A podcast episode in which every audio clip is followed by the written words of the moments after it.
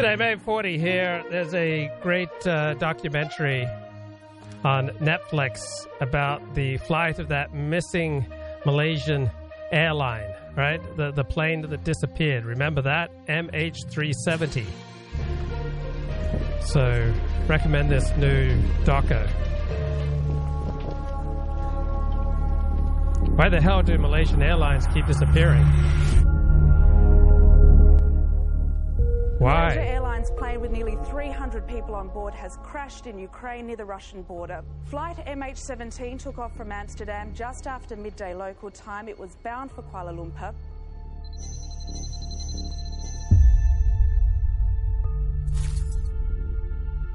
I woke up one morning and there was a Malaysian plane splashed across the TV. Instantly, I thought it was MH370, and then I saw MH17, and I went, hold on, can't be another Malaysian plane. U.S. intelligence why? has concluded it was shot down by a surface to air missile. The odds of losing two airplanes within a six month period is unprecedented. And both 777s, too. Again, it happened to Malaysia Airlines plane. Again, Why? Why? Why does this happen to Malaysian airlines? It just doesn't make any sense. How uh, uh, is? Are you trying to tell me that some nations have more train accidents than others? Are you really trying to tell me that the average IQ of a nation essentially correlates rather highly with how safe their airlines are? So, are you telling me that, say, Japanese airlines and Australian airlines and German airlines, that they tend to be rather safe, but Russian airlines and Southeast Asian airlines, not so much, and that African airlines have the worst traffic safety record of, of any airline? Gosh, that sounds awfully, awfully racist. again, it happened to my colleague. And just so happened that this time they can bury their loved one. Because we also, yeah, we also want to bury our loved one. And uh, the safest airline, I believe, is Qantas. Qantas has never had a fatal crash. The good old Australian airline. But why does this keep happening to Malaysian Airlines? I just went numb, completely numb. Okay, this is the former crisis director for Malaysia Airlines. And I just couldn't believe it. We kept thinking there is probably some kind of plan to destroy our credibility. I don't think you need any plan to destroy Malaysian credibility. Did it really have that much credibility to begin with? So the average IQ in Malaysia is 93. Okay, so that's about the same as the country of Georgia, Kazakhstan, Greece. Right, so country with the highest average IQ is Japan, then followed by Taiwan, Singapore, Hong Kong, China, South Korea, Belarus, Finland, Liechtenstein, Netherlands, and Germany. So we're talking an an average IQ i- in the United States of something like uh, 97. Uh, Malaysia's got an average IQ of 93. Right, you're going to have an awful lot of deteriorated quality of life, including airplanes crashing and all sorts of other things crashing. So, South Africa, since it's ended apartheid, can't keep its infrastructure operating. It can't keep power operating. So, your average IQ of a country basically predicts how efficient, how effective, how, how safe that country is going to be because the people who commit crimes, they tend to have average IQs in the 80s, right? People with 120 IQs and above, they commit very few crimes. So I don't think there was any vast conspiracy against Malaysian Airlines. Uh, Malaysia has a very smart minority of the population who are Chinese, who are heavily discriminated against, so that native Malaysians who are less intelligent get to run the country. And as a result, right, the people running Malaysian Airlines, right, not Chinese, right, not the best and the brightest. A series of action trying to bring us down. Ukrainian president called the downing of a Malaysian Airlines passenger plane an act of terrorism. It turned out that it was a Russian army unit under the command of Russia's military intelligence. And the stupid Malaysian airline flew into a war zone. Right? More intelligent airlines flew away from the war zone. The stupid Malaysian airline flew into a war zone. But let's just blame it on Russia. And I'm fine with, with blaming on Russia, but uh, Malaysia deserves some of the blame for flying into a war zone. Malaysian Airlines hadn't had a major accident since the 90s. And oh, wow. They, guys, come on. They hadn't had a major accident for like 15 years.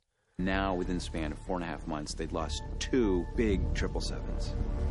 I had to wonder is this just a coincidence? And if there was a link between the two of them, the underlying truth had to be way darker than anyone had anticipated at that point. Wow, is he about to go or HBD on us? Is he saying that the is he about to tell us that the average IQ of a country is a pretty good predictor for determining how safe its airlines are going to be? I mean, it seems to be pretty empirically true. Europe won't allow most uh, most African and South Asian airlines to fly into into Europe. The United States has the same restrictions, right? You don't see a lot of uh, I don't know Air Ethiopia or uh, I don't know, can't even remember Air Nigeria. I mean, th- th- that many Nigerian airlines flying into the United States and, and Europe. So, is the dark truth that he's about to reveal, you know, human biodiversity information? No. We don't have Shocking. the answers. I've got answers. One of the great mysteries in aviation. I've got answers. Average IQ is highly predictive for a community's fate, for an individual's fate, right? You can give an individual at age six an IQ test, and you essentially know what he is capable of, right? A six year old who scores at a 100 you know, IQ level is never going to graduate from college, all right? Someone who has a a 90 IQ level or lower is going to need a tremendous amount of uh, support to have to navigate life. And you can learn all this with a simple IQ test at age five or six. It gives you a really accurate picture of what's possible for the child. And it also gives you an accurate picture of what's possible for a country if you look at its average IQ score. Australia will lead the search in the Indian Ocean for the missing Malaysia Airlines jet. Yeah, so the first world once again comes to rescue the incompetence of uh, other countries.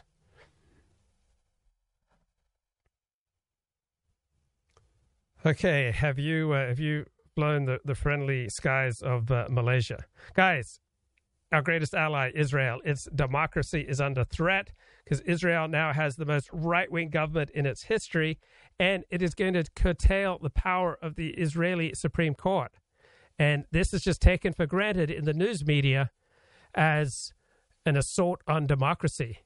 But curtailing the powers of a court or a Supreme Court does not inherently diminish democracy. When you curtail the powers of one branch of government, you simultaneously raise the powers of other branches of government. So Israel, by curtailing the powers of an un- of an unelected Supreme Court, is actually raising democracy, because what will substitute for court-based power is elected representative power. Right? If you're really all concerned about Israel's democracy, then you should be thrilled by by this development. So did you know that uh, majoritarian impulses are anti-democratic? Right, governments that that are constructed along the lines of the wishes of the majority of the population and have as an agenda serving the majority of the population. Guys, these kind of majoritarian governments, they're anti-democratic. Can you think of anything more anti-democratic than a government that has support of, say, more than 60% of the population? 70% of the population and is devising its programs and its policies and its legislation and its ethos to benefit the majority of the population. Have you ever heard of anything more anti democratic than a government of the majority, by the majority, and for the majority? That's horrible. We can't have this kind of, you know, anti-democratic majoritarianism just running wild. This is Itamar Ben-Gvir, Israel's Minister of Chaos. Letter from Israel. Published in the print issue of The New Yorker with the headline, Minister of Chaos. Itamar Ben Gvir and the Politics of Reaction. Written by Ruth Margalit. Narrated by Mozhan Marnò.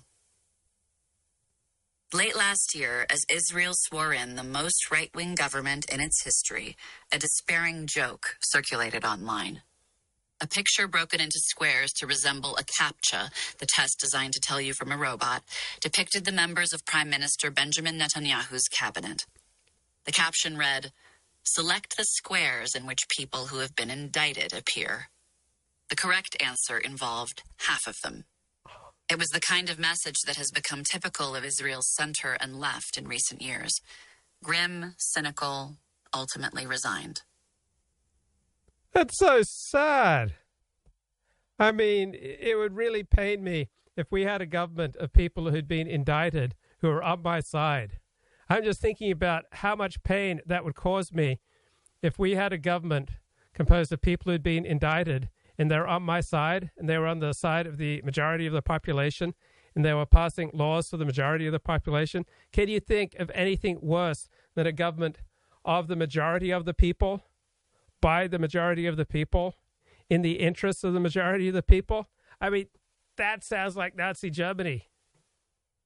Can you think of anything more like Nazi Germany than a government of the people, by the people, and for the people? That's just pure evil. Glib Medley says, easier to shift the balance of power when you don't have a constitution. Yeah, I mean, think about how much the United States Constitution has protected us from degeneracy, from things like same sex marriage, you know, transsexual revolution. I mean, things can get pretty grim in the United States. We've got skyrocketing murder rates. We've got you know massive amounts of immigration, legal and illegal. We've got a porous southern border. But one thing that always brings me comfort is that at least we still have the Constitution, guys. So protect the Constitution because it protects you. Poor Israel, it doesn't have our Constitution. That makes it so susceptible to these anti democratic tendencies. A few weeks later, Netanyahu's cabinet introduced the first stage in a judicial overhaul that would weaken the country's Supreme Court and render the government largely impervious to oversight right wing legislation. That's horrifying. Can you imagine that? Can you imagine a government that is largely impervious to oversight? I mean, how anti democratic is that? So you've got a government of the people, by the people, and for the people. And where the hell's the oversight, guys? You bloody you bloody need some oversight. You can't just have, you know, majoritarian tendencies running wild and, you know, just allowing people to elect their own representatives who then make laws in their name and enact policy to, to favor you know, to, to favor the, the majority of the population. My God. Can you imagine a government without oversight of, you know, a powerful uh, judiciary? So that would mean in California, when you have a proposition passed like 187 that would deny government benefits to illegal aliens, that that then would be enacted into into public policy, and illegal aliens would no longer be eligible to a whole raft of you know government provisioning. I mean, that just sounds like the worst of the Maoist cultural revolution. This sounds like you know Joseph Stalin's Soviet Union. This is awful. Can you imagine? Can you imagine the threat to democracy if people were allowed to elect their own government by their own representatives from you know within their own people, who then legislate for the people who elected them, who compose the majority of the population, and then there's no bloody oversight? I mean, that's that's outrageous. Can you imagine?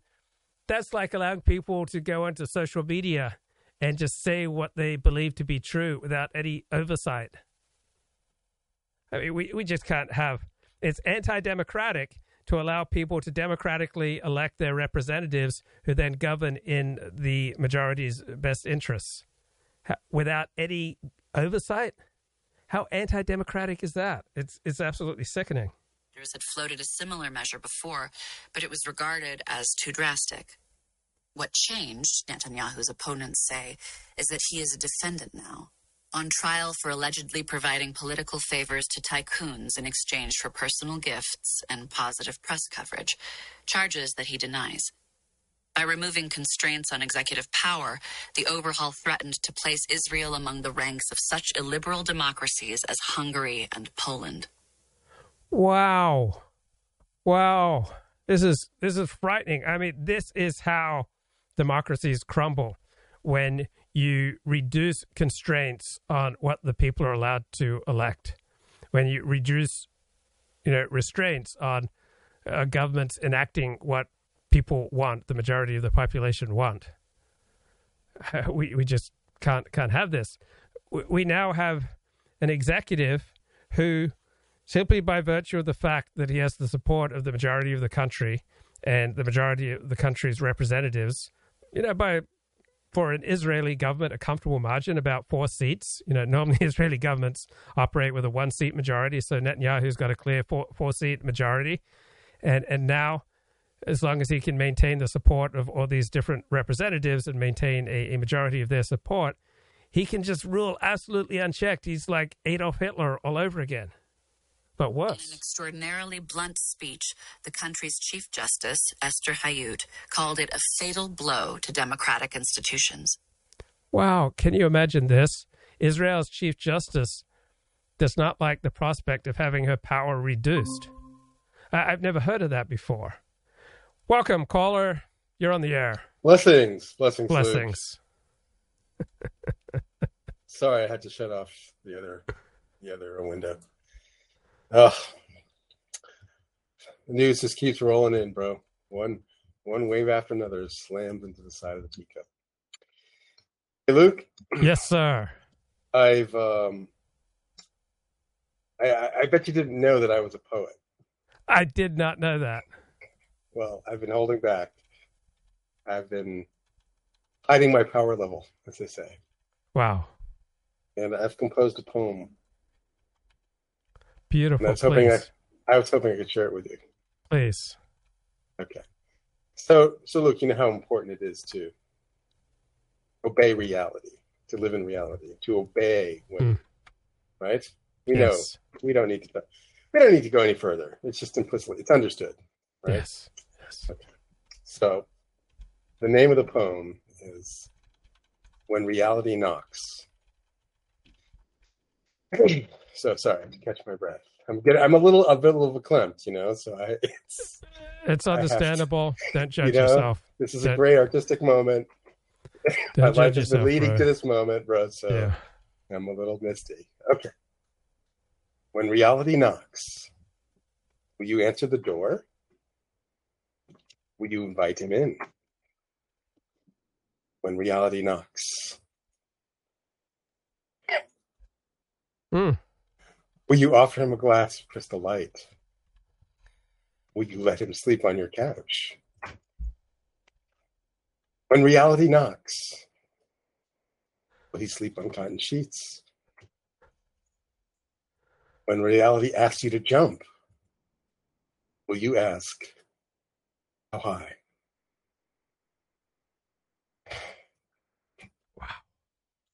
That's when reality amazing. asks you for a blowjob, what will you do? End of poem. Wow. Is That's that amazing. How did you do that? Wow. Yeah, I don't know. It was like a vision. It just appeared to me in a dream. I know. I mean, poetry's great, don't you think, bro? Oh yeah, that was whoa! Did that pack a punch, man? Yeah. Why, why, why, why watch the NFL when you can go to a poetry reading? You know, what My are people doing? What are God. they doing?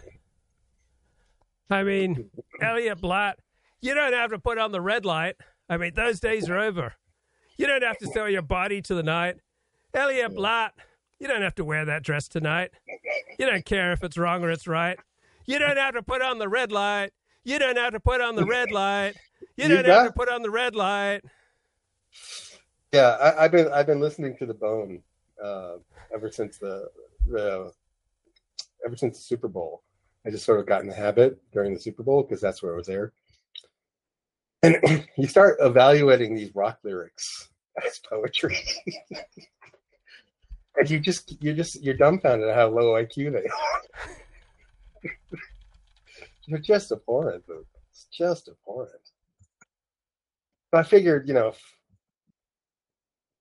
I can make it big on bad poetry. Why can't I? I don't know. so anyway, strong. You know, you know. Okay, so you know, all right, truth be told, I cannot stand poetry readings, and I there was a time in my life when I would be dragged to poetry readings. Have you ever had the pleasure of a poetry reading? Attending a poetry reading? I'm not sure I have, but I actually don't mind a little bit of poetry. I mean, I really resonated with your effort. Oh well, who could? I mean, who wouldn't? Yeah. so I went through it. I was like back in Boston. You know, I, I was dragged to a poetry reading, and I, I, you know, it was in one of this like abandoned brick warehouse. Used to be a bakery, right? And it's like all edgy and hipster and so forth. So, you know, as I got there, I was like, you know, I had a bit of anticipation, you know, because the, the atmosphere seemed right. It seemed really like you know, avant-garde and hipster and, and, new wave and everything, you know. So I was, I was really, as I got to the building, I was really excited about it. And so, um, and then I get there and the poetry reading begins, and this woman, uh, let's just say she strongly resembled Lizzo, took the stage, and she, um, she recited a poem. She was from New York, by the way, so she was like the top bill. I mean, she was like, if you're in Boston, you know, you you you you're the weak, right? And New York is the strong. So you look up to New York. Anything from New York has this automatic cachet, right? Because you're in lowly Boston, which is like one tenth the size of New York. So anyone coming from, you know, anyone who's big in New York and they dare stoop to appearing in Boston, you're very uh, you're humbled and appreciative of, right? So this woman, the top bill, takes the stage, and she's enormous, and um, she recites a poem, and the poem is about being alone on the F train in Queens and masturbating on her yeah. way to Manhattan. Yeah, and I, I we've all been my, there. We've all my soul just really stirred, you know like, I felt like someone was finally talking to me, you know, Luke. no, it was the worst. I, I left there disgusted, right? And I, I this was when I really became right wing in the truest sense of the word. I don't know. Sorry, bro. Do you like uh, John Donne? John Donne. Is he so, a famous poet? Yeah, he wrote uh, to his mistress going to bed. So he says, Unlace yourself for that harmonious chime. Tell me from you that now 'tis your bedtime. Off with that happy happy busk whom I envy, that still can be and still can stand so nigh. Your gowns going off such beauteous state reveals, as when from flowery meadows the hill's shadow steals. Off with your wiry coronet and show the hairy diadem which on you doth grow. Now off with those shoes, and then safely tread in this love's hallowed temple, this soft bed. I mean, what a panty dropper. Truly. Yes. Truly awesome. I mean, he, the way he, his thought and sensations of his words, they're entirely united. This is from the New York Review of Books. I was just reading this essay. they are describing the same effect. The, the, you know, you, you feel as you hear this poem, you know, the clothes coming off. You know, with each it's like line, you're there. More clothes it's just like you're off. there. Yeah, it's like you're, you're just right there. Yeah. yeah, it's the best. Oh, boy, how far we've fallen, Luke. Good old John Donne. Uh, I mean, this is this is great. Uh, so, so uh, when I was um, 18, uh, my brother and I went away camping, and his girlfriend came along, and she brought this this woman who was kind of introduced to me, and we kind of hit it off, and and afterward, the the woman said to my my brother's girlfriend, "I've never met anyone like Luke before," and my brother said, "Yeah, to meet someone like Luke, you'd have to go to outer space." And so this this New York Review of Books article says that uh, you know Shakespeare, you can see where he, where he's coming from. He was very very much influenced by the Italian poet Petrarch and, and his followers. So he, he's he's part of a you know a line of tradition. But John Donne's poems, by contrast, are from outer space. Know, I like that. I, I identify with that. You know, his work is just stunningly bizarre, utterly sui generis. Whoa, sui generis. Yes. Bro. You're really bringing out the heavy artillery tonight, my dude. Sui radically, generis.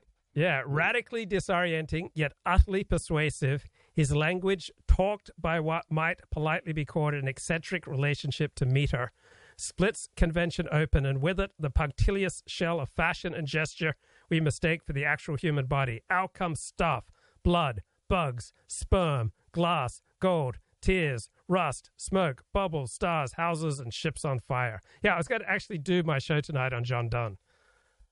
Really? Yeah. Oof. Heart's pounding, man. Heart's yeah. pounding.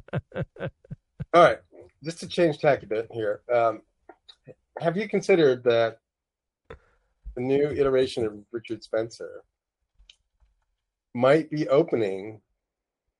You got you two could sort of bury the hatchet, and you could invite him on the show, and then you two you could teach Richard about radical love and inclusion. He's ready for that message. Interesting. Would that be great content, my dude? It might be. I mean, pretty much everything Richard does is uh, compelling. Yeah. Okay. So part two. Next next point. I have a I have a list that I have to punch through here. So sorry if I'm going. You can never go too fast for me. All right, Good, bro. All right. So you saw those Destiny Richard conversations, and Yes.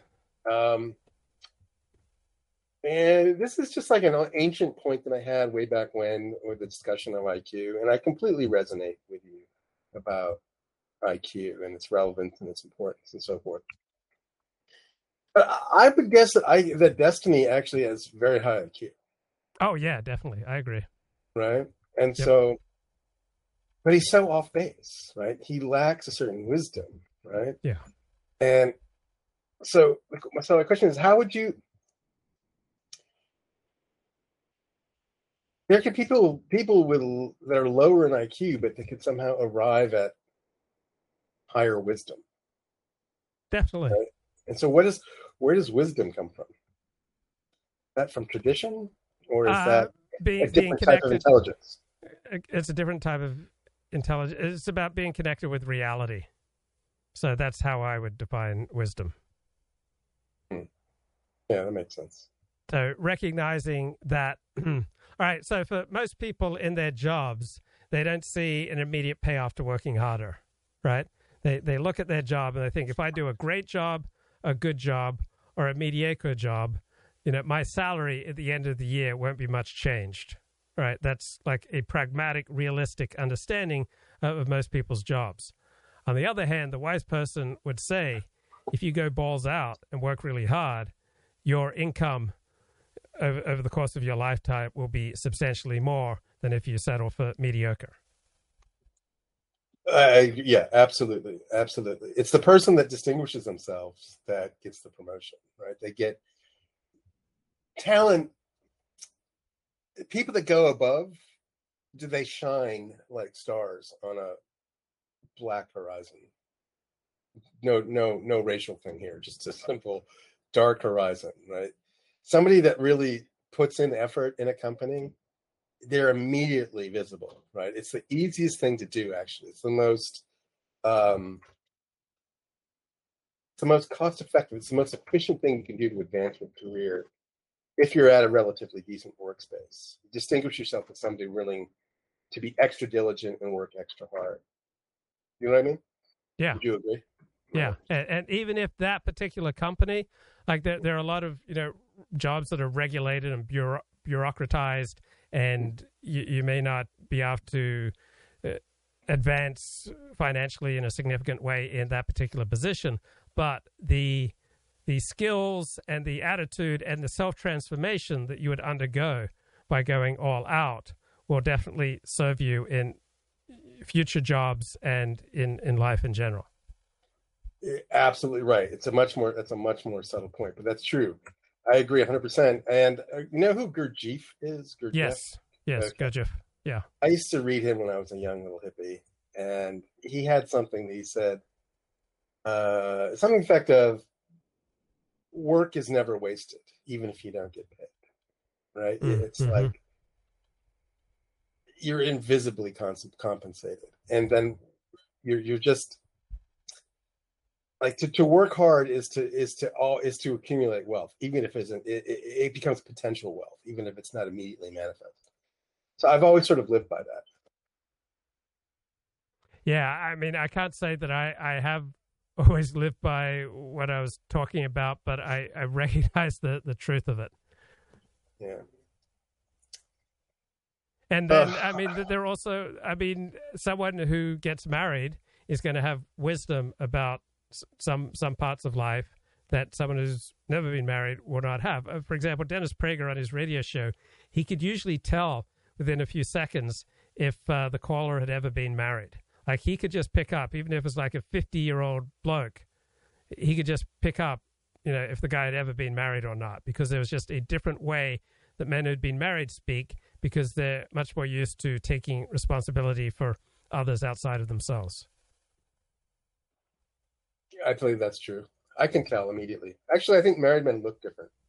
Yeah, yeah, they're they're, they're, more under strain. you know, they have a yeah, lot more responsibility. Are. They're not nearly yeah, as yeah free. Yeah, yeah, it's a careworn look. It's yeah. a um, and they engage more. They engage more uh, judiciously. Well, that, but also presently, more um, realistically. Mm-hmm. But you know, there's a certain um, they try to make sense of the present moment, and they, you know, they're not flighty mm-hmm. way that non-married people can be. And and uh, married women, they stop, you know, they generally st- stop flirting, and they generally put a lot less emphasis on their appearance and uh, yeah, they they too get a little bit more serious about life. Absolutely, yeah. Those, are the women that vote Republican. So, yeah, you know, um, that's for sure. That is for sure. Um, but how could I was thinking of Dennis Prager? I was thinking about Tucker and you know, so basically Trump fatigue had set in early among a lot of these figures, Tucker among them and you know like you say he is captured by his audience and he was dishing out hopium and copium and uh, to his audience because he felt he had to. And even even the sage himself dennis prager was engaging with that. So who can you trust Luke? well this is where i will part ways with with the criticism somewhat. So just because you voice hatred and contempt and wanting to get away from a guy like Donald Trump doesn't mean that's your only attitude. right? Particularly when you feel locked in so that your your job, you know, requires you to defend Trump, you're then going to be much more liable to, you know, expressing how much you hate the guy in a in a private text. It doesn't mean that that really sums up the whole of your, you know, position. So people are complicated. You know, there may even be some moments when you're not thrilled with your old buddy Forty. Uh, so we're all we're all nuanced. We all have all sorts of contradictory our orientations. But yeah, to maintain a pundit position with a right wing network, whether you're a syndicated radio host or a Fox News host, you you do you know have to support Donald Trump because Trump to to most Republicans seem to be the biggest thing standing between the, the country and uh, left wing chaos. And so it doesn't really matter how deeply flawed Trump is. We, we don't get to choose between an infinite panoply of, of choices, right? We usually only have a choice between something like Trump or, or Biden, Yeah. uh, Trump or Paul Ryan and, and Mitt Romney. And so, Yeah. out of those choices, I would definitely go for Trump. And it really doesn't matter how deeply flawed Trump is. He could shoot someone on Fifth Avenue, and I'd still vote for him. Yeah, absolutely. And that's where I was. I mean, I was completely, I guess I was consumed with this idea that Biden would be the absolute disaster. He would give the keys to the kingdom to the woke and it would be over. Um, I, I don't know. I think he's been more moderate than that. Well, it's it's it's. I'm not going to go e- either side. I'm not going to definitely. I'm not going to say he's a disaster, and I'm not going to say he's moderate. He has, you know, he has allowed a lot of you know extreme left wing, uh, left wing policies into his administration, but he presents it as he's the voice of moderation. So it's complicated. He's not a disaster, but he's not he's not a moderate either because much most of his most of his party is way to the left of him and he has to govern with his party. And so he's somewhere he's in the middle between moderate and extreme.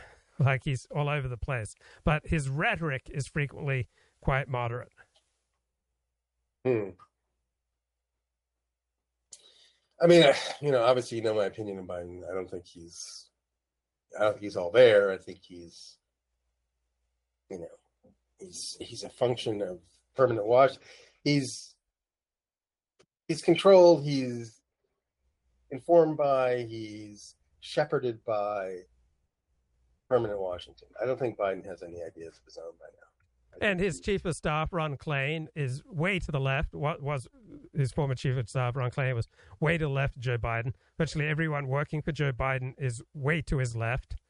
Uh, almost every you know major Democrat is to the left of Joe Biden, and so he has to work with these people, and so he he has to you know constantly throw them bones. Hmm. A, I don't know. Uh, B, I think there's sort of a centrist consensus that exists among permanent Washington, and that's what governs. Governs. The election is just a, you know, it's a theater that people participate in, and it gives them a sense of belonging by participating. But I, I think things don't change. I think we have to invoke Tom Wolfe here, and I think everybody kn- there's a formula that sort of works, and that's the plan, and that's what we adhere to. Yeah, And Tom, Tom Wolfe said about American politics, in case people have forgotten, that American politics is a train going down the track. And you have people on the right screaming about this and that. You have people on the left screaming about this and that. But the train is just going down the track. And it doesn't really matter that much, you know, what people on the right and what people on the left are yelling about. The train's just going to keep on rolling. And so he found American politics very boring. Yeah, I, I'm in the Tom Wolfe camp. I did read uh, Man in Full a long time ago. I enjoyed that. Oh, that was so good. I read it all night. I read it until like 3 a.m. Know, I read it straight through in about 12 hours. Yeah, yeah, he he was really keen.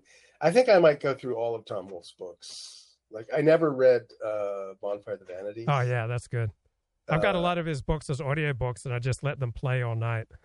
Mm, really? Huh? Yeah. Maybe that's how I have to do it because reading actual an actual book tires me out. I find myself nodding off pretty quickly. Anyway, well, And he was also, Tom Wolfe was quite the uh, race realist. Was he uh, openly so, or was he? Well, I mean, He- He was very much uh, a realist that different peoples have different gifts. but he wasn't Scott Adams realist. He wasn't, wasn't- no, he wasn't that crude and ugly about it. Yeah. Um,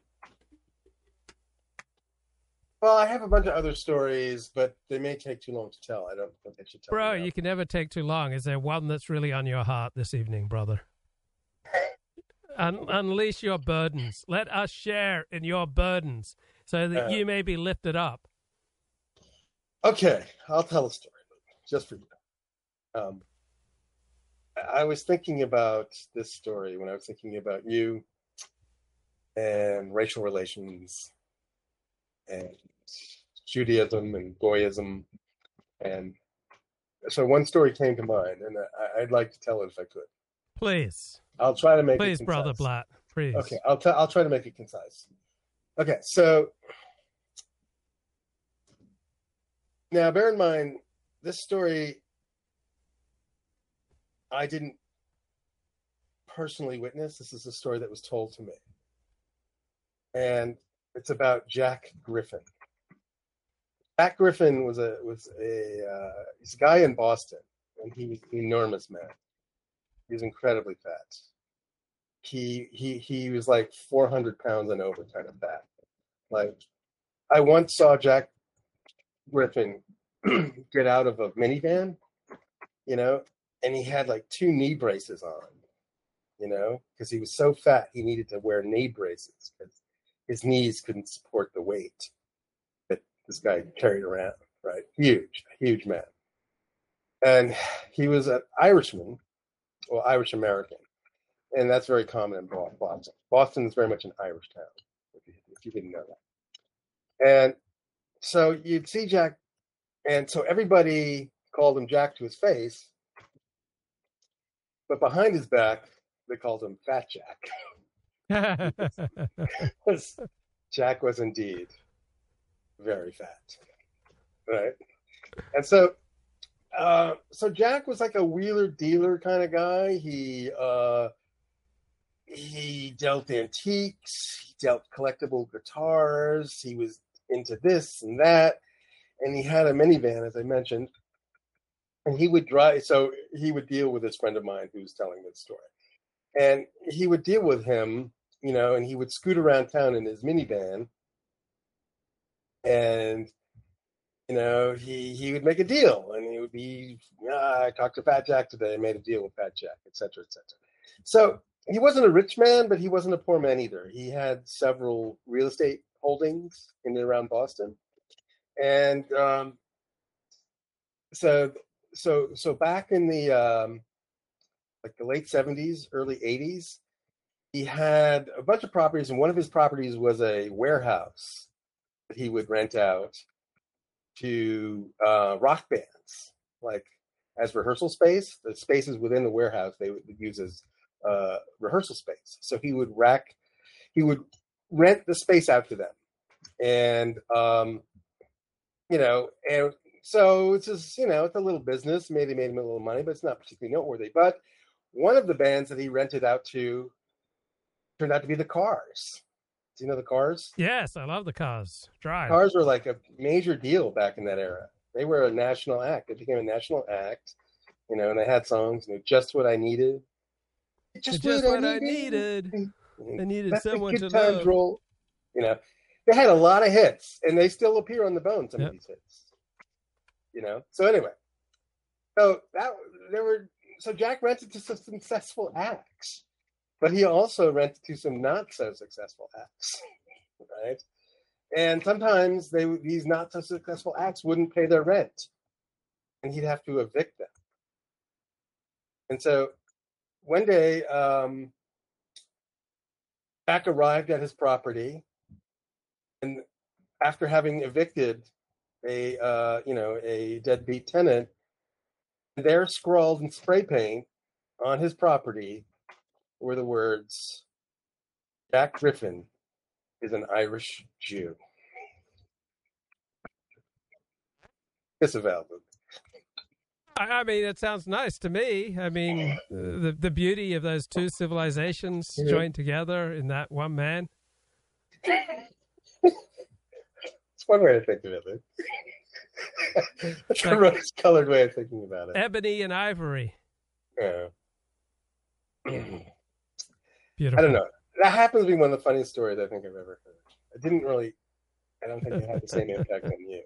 Uh, so that's Boston for you. Uh, you know, there's a certain crude underbelly. There's like there's this Ivy League patina, but underneath it, there's like this crude Boston edge. So how many how many hours a week is your employee getting paid for you? Well, it's not by the hour, and thus thus introduces, and this has been the albatross around my neck all week. I've been walking around muttering to myself. But it's this percentage scheme that we have, uh-huh. you know, based on, and it's a super complicated algorithm. And I knew I was, and the the reason that I went, so I used to pay him by the hour. I used to pay him twenty bucks an hour, but on several occasions, I came upon the fact that he was not scrupulously honest with his yeah. hours. he was not working diligently, and he was not, as they say, adding value. and so I, so I was thrust into this position. Do I just get rid of him, or do I sort of change the incentives so that his incentives to work are more aligned with mine? So I learned this technique, you know, in my many years in business, my many years leading corporate America. Yeah.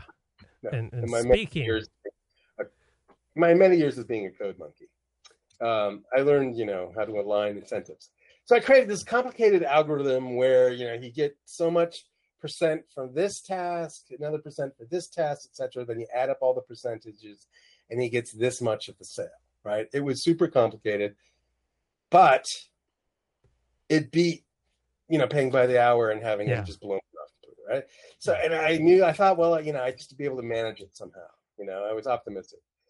And lo and behold, it worked for a while, but it quickly descended. He was always taking credit for things that he hadn't done and then demanding being paid a percentage. And this is where the rub started to be.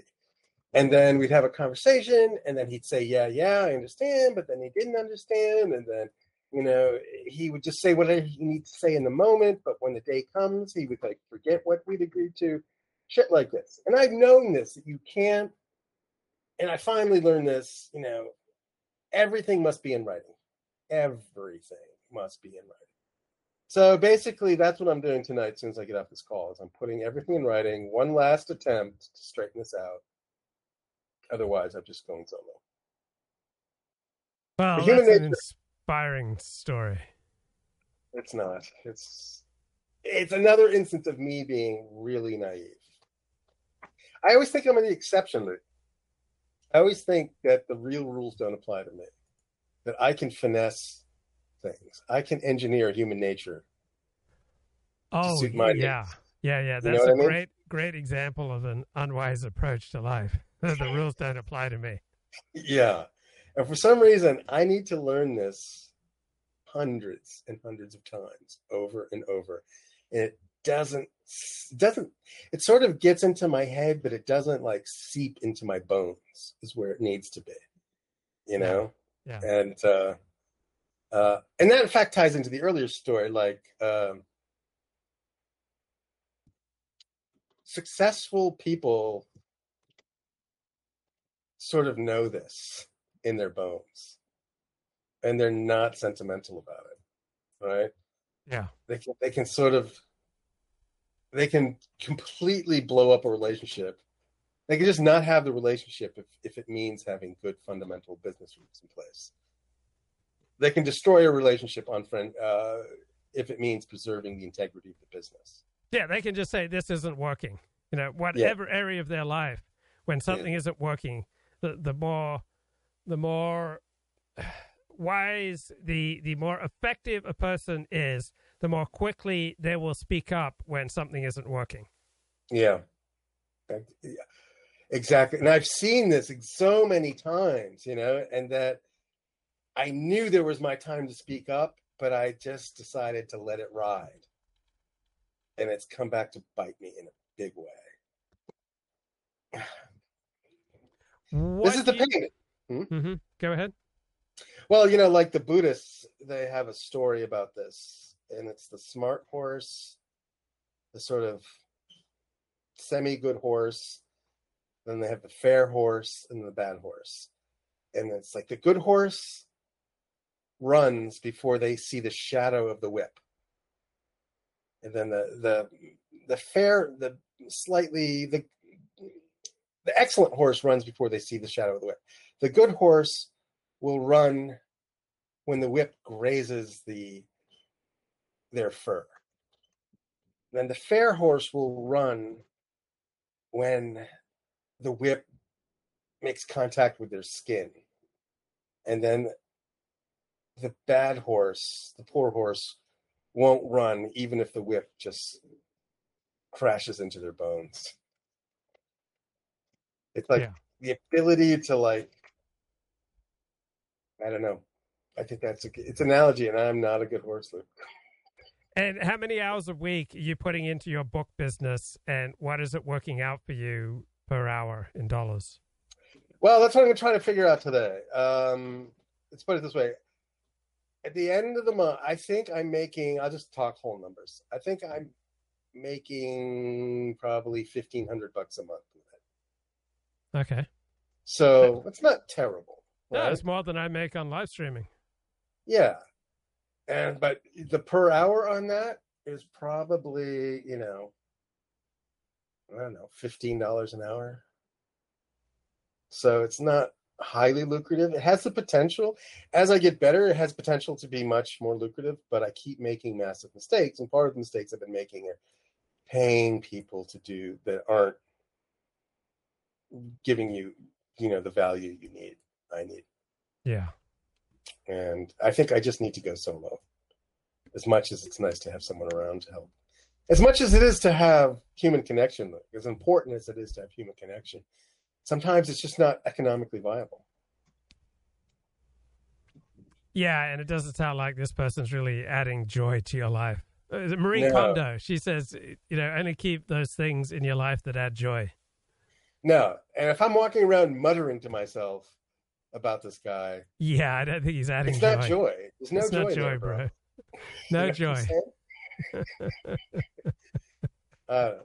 Lessons learned the hard way, maybe. All right. Well, I, I think you've indulged me long enough. Okay, blessings, Elliot All Black. right. All right. Blessings. Next time.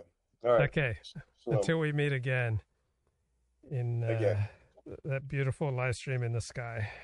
Yes. Yes. All right. Blessings. Blessings. Oh, shoot. That's not what I want. Okay, back to. Two weeks later, Netanyahu's cabinet introduced the first stage in a judicial overhaul that would weaken the country's Supreme Court and render the government largely impervious to oversight. Right wing legislators had floated a similar measure before, but it was regarded as too drastic. What changed, Netanyahu's opponents say, is that he is a defendant now, on trial for allegedly providing political favors to tycoons in exchange for personal gifts and positive press coverage, charges that he denies. By removing constraints on executive power, the overhaul threatened to place Israel among the ranks of such illiberal democracies as Hungary and Poland. In an extraordinarily blunt speech, the country's Chief Justice, That's the, the key point here. It's not really that Israel is becoming less democratic. Israel is becoming more democratic, but less liberal. So the, media talks and elites talk as though liberalism and democracy go hand in hand, but liberalism and democracy are at odds. Liberalism is all about inalienable rights. Democracy is about the will of the people. And the will of the people would frequently trample on your rights or on the, the rights of this or that group. So democracy and liberalism are at odds, but this article and most news media stories on threats to our democracy from the right take it for granted that, that liberalism and democracy are essentially the same thing. They're not synonyms, they're more like antonyms. And so the head of the Israeli Supreme Court, surprisingly, does not want to lose power. Whoever heard of an individual who doesn't want to lose power? Whoever heard of a member of a bureaucracy that doesn't want its bureaucracy to lose power and prestige? Shocking. Mr. Hayut, called it a fatal blow to democratic institutions. Since then, tens of thousands of protesters have poured into the streets of Tel Aviv and other cities each Saturday. One marcher's placard summed up the sentiment For sale, democracy. Model 1948. No breaks. Netanyahu leads Likud, a party defined by conservative and populist ideas. Likud has long taken hardline positions on national security, but its leaders traditionally venerated the rule of law, maintained a balance of power, and upheld free expression. Netanyahu, too, used. I'm not sure that there are that many people, including in Likud, who venerate the rule of law. Right? People who are effective venerate the rule of reality. Right? Law is not nearly as objective as it is talked about. Law is always enforced by individuals. Individuals at different times and different places are quite willing to ignore whole swaths of law and to raise other laws which you know, people were ignoring and, and make them highly prominent. So the rule of law always depends upon the rule of individuals to enforce the law. It's always going to be selective. There's always going to be a tremendous subjective element to it. So there hasn't been that much of a difference between Likud and the Labour Party with regard to Israel's foreign policies. So this New Yorker article talks about Likud just has this, you know, really hardline foreign policy. Well, it's pretty much the same as the Labour foreign policy. It's just that the rhetoric is a little harder.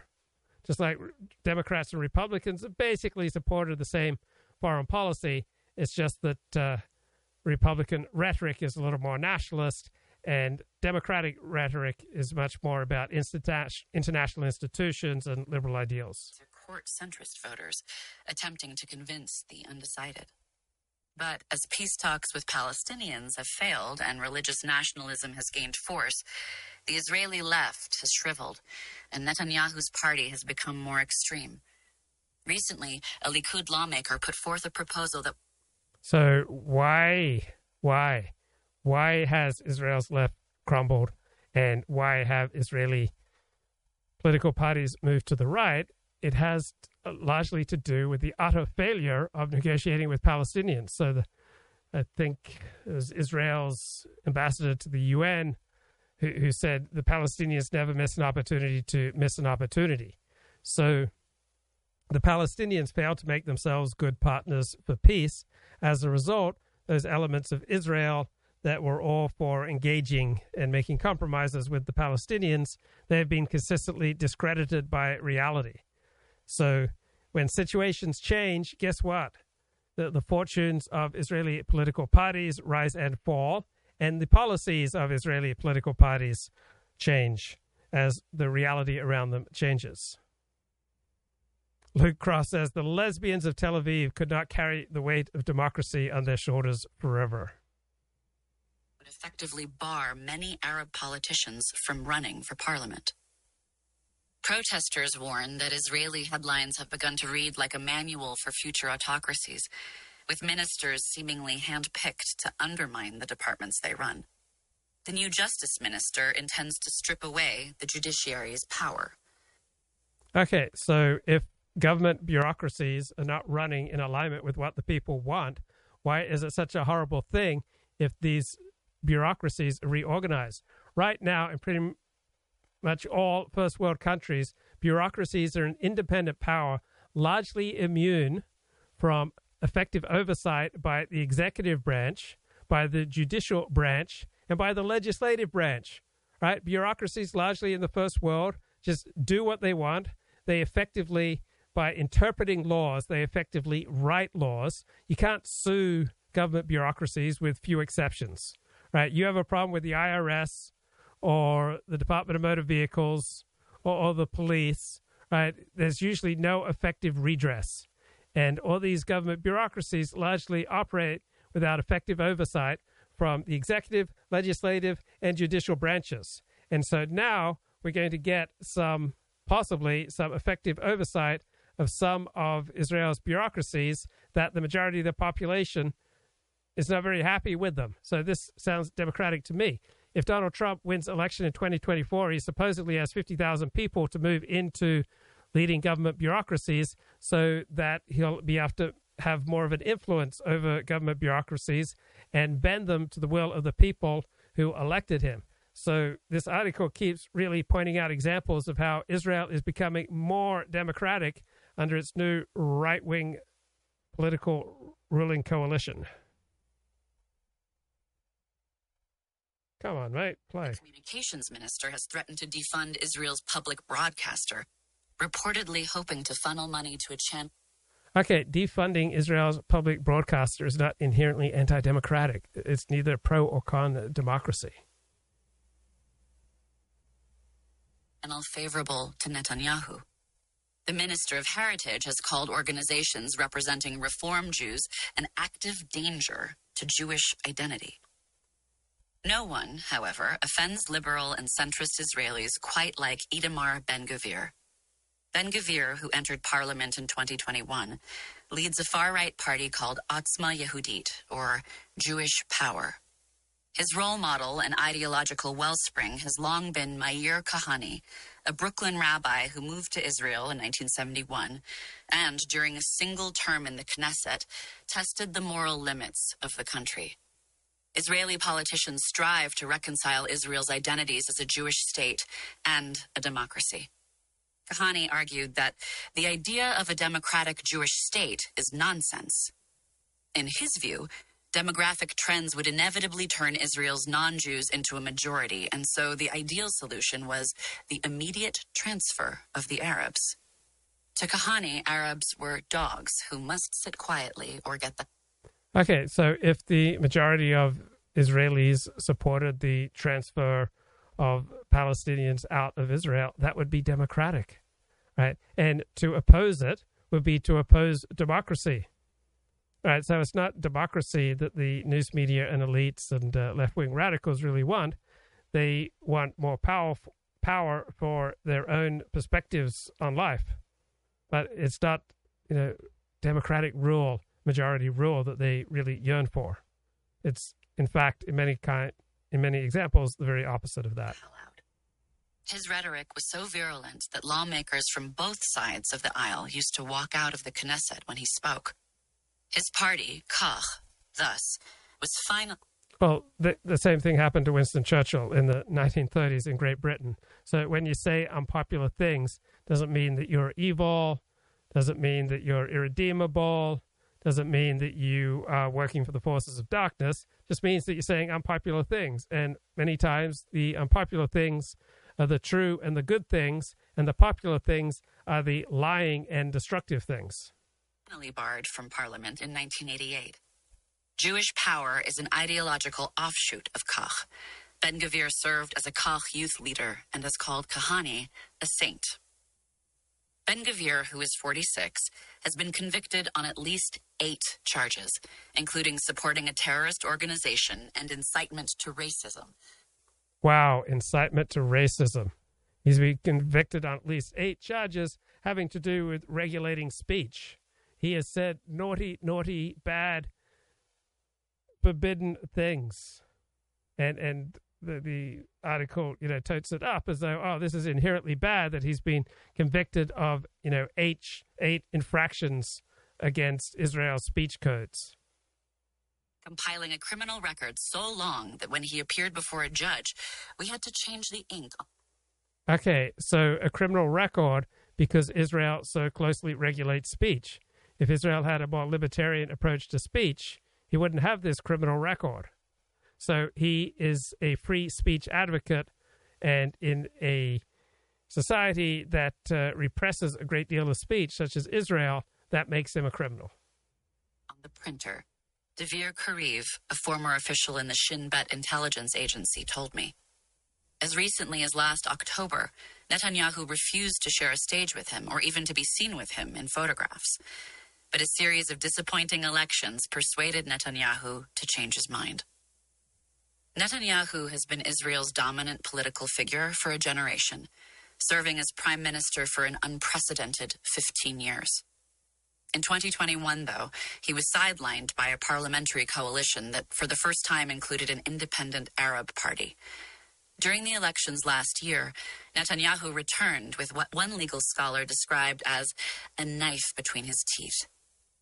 To secure a winning coalition, he orchestrated an alliance between Jewish power and another far right. Okay, so to secure a winning coalition, he obeyed the dictates of democracy. Oi, that's so scary. All right, he appealed to the majority of Israelis. He got the support of a majority of Israelis. He governs with the support of the majority of Israelis. He has formed a government of the people, by the people, and for the people. How anti democratic can you get? And Bib Medley describes uh, Itamar Ben Gvir as Lenny Bruce goes to the Knesset. Religious Zionism. The alliance ended up winning the third largest share of seats in parliament, outperforming expectations so radically that Netanyahu now faced the disagreeable prospect of sharing power with Ben Gvir, a man whom the former Prime Minister Ehud Olmert described as a more imminent danger to Israel than a nuclear armed Iran. Rather than give him a sinecure, Netanyahu named him the National Security Minister. So I'm not you know, pro or con Israel's right wing government, right? I don't have any strong opinions. Uh, Itamar Ben Gvir may be more dangerous than a nuclear weapon, right? He, that, that observation may be absolutely correct. This uh, new right wing government of Israel's might be an absolute disaster, right? I don't have any, you know, strong opinion on who should be governing Israel. My my knee jerk reactions are right wing. So my knee jerk reaction is broad sympathy for this new Israeli government. But events, my dear boy, events may change so that this uh, new government may be an absolute disaster, or it may need to moderate on some things. I, am not a partisan for the, the Israeli government. In Israel, the embattled left wing stopped asking whether a figure as divisive as Ben Gvir could reach the highest levels of power. Instead, the question became can he be contained?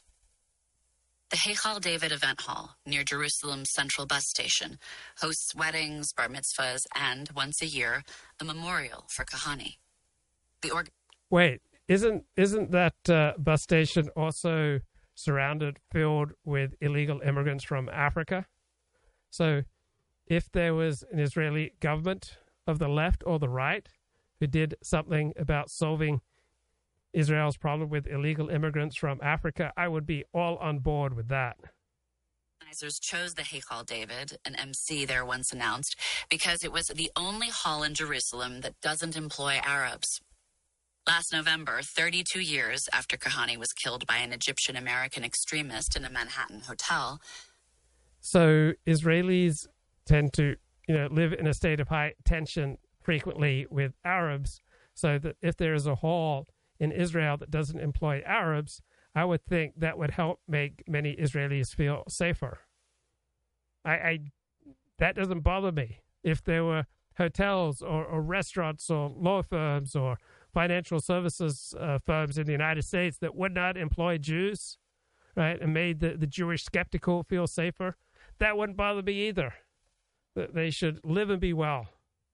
A rowdy crowd gathered in the hall to commemorate his legacy. T shirts emblazoned with the slogan, Kahane was right, sold for $9. Women, the few who attended. So, you know why there are so many t shirts and so many people saying Kahane was right? Because Israel's, you know, multiracial, multi-religious, multicultural country, you know, frequently seems to be under a great deal of threat and attack, in particular from its Arab citizens and from its Palestinian opponents. So if people increasingly feel like Kahane was right, that's because reality, facts on the ground, are suggesting that to them. I don't have a strong opinion one way or another about uh, Kahane. I'm not uh, you know, here to support him. I'm not here to condemn him. I am here to recognize the reality that there is a substantial support for Kahane because of the problems with the multi-Cody Israeli approach sat cordoned off behind a screen. Ben Gvir was scheduled to be the first speaker of the evening, but for weeks the press had dangled the question of his appearance as if it were a cliffhanger on a reality show. Ben Gvir agreed to join the cast of Big Brother in 2019, but an early election derailed the plan. Ben Gvir has been Kach's most visible ambassador.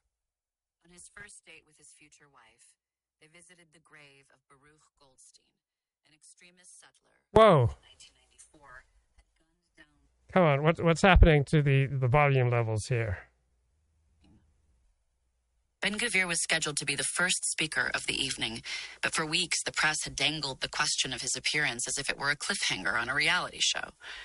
Ben Gvir agreed to join the cast of Big Brother in 2019, but an early election derailed the plan. Ben Gvir has been Kach's most visible ambassador. On his first date with his future wife, they visited the grave of Baruch Goldstein, an extremist settler who, in 1994, had gunned down 29 Muslim worshippers at the Cave of the Patriarchs, a holy site for Muslims and Jews in Hebron. Until recently, a photograph of Goldstein hung on the Ben Gvir's living room wall at their home in the Kiryat. Okay, so I'll, I'll admit, I think that is uh, idiotic, distasteful, stupid to glorify Baruch Goldstein At the same time, I recognize that people experience life as a struggle between their in group and out groups. And Baruch Goldstein, for many people, is a member of their in group who went to holy war with members of out groups. Now, I think that what Baruch Goldstein was heinous and evil and terrible, and I do not venerate him, respect him. I would never put a picture of him up on the wall. But what those people are saying who put up a picture of Baruch Goldstein, it's not primarily that they want to go out and mass murder Arabs. They're saying they str- strongly identify with their in group that, that they have put this divisive figure up on their wall to show that they're willing to just burn their bridges with respectable society and just throw in completely with their in group. And I'm going to throw in completely with this show for tonight. I'll talk to you later. Bye bye.